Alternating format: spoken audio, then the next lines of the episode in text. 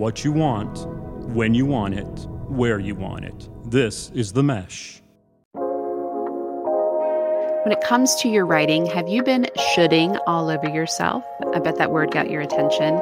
What I mean is, are you performing as a writer in your business? Are you coming from an embodied writing place? In today's episode, I'm going to tell you about the difference. I'm going to share a story of how this shows up in business and in writing. And we're going to talk about how you can start to shift from performative writing to embodied writing. I'm so glad you're here. Let's get started. We've all heard the phrase stop shoulding on yourself. You know, it's the idea that we need to check in with and let go of the quote shoulds we might be following in our life. Hi, Shana Hartman here. Welcome to another episode of The Written Compass. How is your week starting off? I love coming to you all on Mondays. It just kicks off the week in the most writerly way. So I am so appreciative of all of you who are here.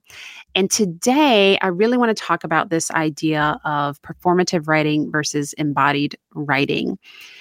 And as a business owner, this idea of the shoulds, right, might show up as something like this I should be posting three times a day. I should email my list two times per week. I should have 100 people sign up for my free offer in order to enroll four people in my paid offer. You could probably think of and raise your hand and share with me some more shoulds that you maybe follow um, or think you should be following, more shoulds, right, in your business. And these shoulds have good intention. They're not meant to cause us harm or stress us out, but they do. We like the idea of if I just follow this, right, some external process or um, steps, then it's going to support me. And this often, this stress and this harm comes especially in writing. And that's what I want to focus on again today the shoulds of writing. And again, what I'm kind of calling performative writing versus how I really love and see writers, business owners flourishing in their writing when we support them in a more embodied writing process. But first, I want to share a story to kind of talk about this. So, I was recently doing a workshop and it was focused on how can we recognize the writer within. I truly believe we are all messaged beings. I truly think we have something to share. And if you're a business owner, you are a writer. There's just no way around it. You may not claim yourself as such, but you write all the time.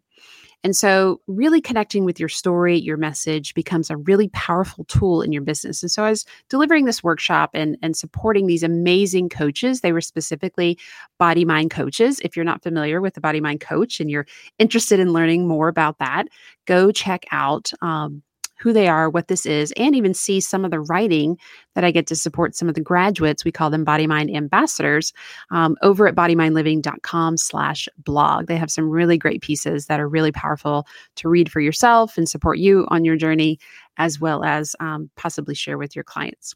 So I was working with these Body Mind coaches, and many of them, as we were getting started, had a lot of shoulds when it came to writing for their audience in their business. I know my email shouldn't be too long, right? I don't want to bore my audience. I know I shouldn't post too much. My clients might get annoyed. I know I should always have a call to action. And the shoulds list just kind of went on and on and trickled into even like how to come up with their words or how to start sentences and things like that. And guess what? Here was the result. All these things that we thought, hey, yeah, we should do. And there was even some pride, right? Like, oh, I know I should be, I, this is how I need to do it. This is the should for this type of writing because you feel knowledgeable in it.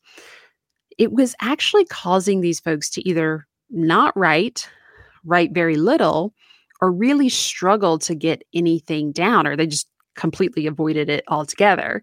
And all of these things were causing guilt and turmoil and just stuckness because they genuinely wanted to connect with the people that they want to work with or who's in their audience. They want to connect with them through their words.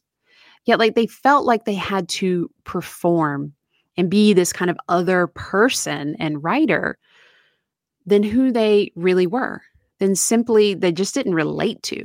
And so this causing this was causing this cycle and I see it over and over again Because performative writing means I need to be who I am not, and I need to not write how I speak so that I can fill in the blank, right? So that I can appear more professional. So people might like me.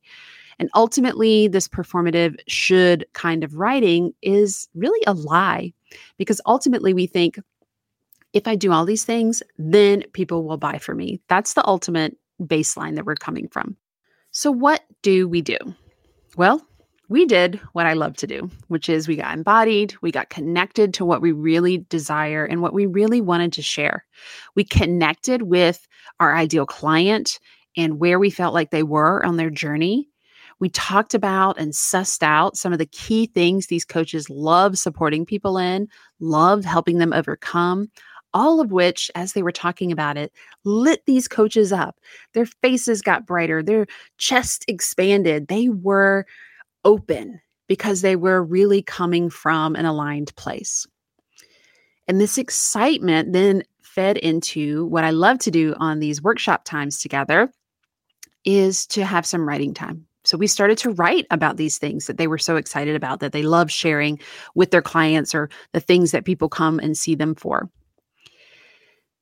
I love to write it right alongside you as you're sussing out, as you're connected, because having that companionship, having that um, person there right alongside you allows you to feel affirmed and to run that neural pathway again of me being me is powerful. Me writing as me, coming from an embodied place versus an import, performative place is powerful. And guess what? The words came up with ease. It felt like they were just having a conversation with their ideal client versus having to put on some kind of writing mask and perform in some way that didn't align with them. And this embodied writing had the coolest result. So, immediately that afternoon, one client tagged me in a Facebook post that she had started while we were writing together when she got aligned. And she already had someone commenting and saying, Oh my gosh, your words just mean so much to me. I had someone else who participated in this same workshop. She did a post as well and she had someone say oh, your words just meet me every time i read them. I just love them so much. You have so much to say. You should write a book. And guess what? She's been thinking of that and now she's getting started with that but i want to share specific words from one participant and coach after she put together and started together as we were working in the workshop in this embodied way an email with her audience. See, she had not been consistently emailing her audience. And just by taking some time a little 30 minutes or less to really get embodied really connect with her some of her core messages she was able to craft this email and she had this to share with me she said i'm so grateful for your reassurance shana that i can let my writing creative juices flow without worrying so much about what i should or shouldn't share and just go with what feels natural for me yay and then she went on to share that even better than just this feeling, this good feeling that she had from sharing from her heart and putting that in an email, she actually had someone sign up from the email for a discovery call. How amazing is that, right? And on the call, she sh- she said the woman mentioned that when she received the email, she quote knew we'd be a great fit to work together. It was exactly what I needed to hear, and she actually did the advice that was shared in the email. Yes, so so cool. When we come from our embodiment, our shoulders drop down, our spines elongate, our chest opens up. We feel connected to ourselves, and we get to let our words come with ease. So, I'd love for you to consider how the performative writing you think you should be doing is actually more difficult than the embodied writing just waiting to emerge on the page. As always, share this with someone who needs it. Write a review of this podcast so more people can see it. And hit me up over on Instagram at Shana Hartman underscore to tell me how you're going to practice embodied writing. I can't wait to hear from you. Thank you so much for joining me for this episode of The Written Compass. If you are loving this content, then please share this episode and tag me on Instagram at Shana Hartman underscore. And if you're wondering how you can implement the ideas I share here and really begin creating your amazing book, I want to connect with you even more. Head over to shanahartman.com slash the written compass to learn even more about not only writing your book, but truly experiencing your words.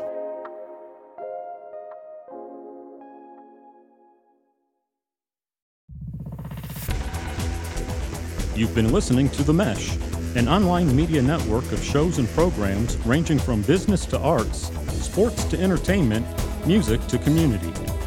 All programs are available on the website as well as through iTunes and YouTube. Check us out online at themesh.tv. Discover other network shows and give us feedback on what you just heard.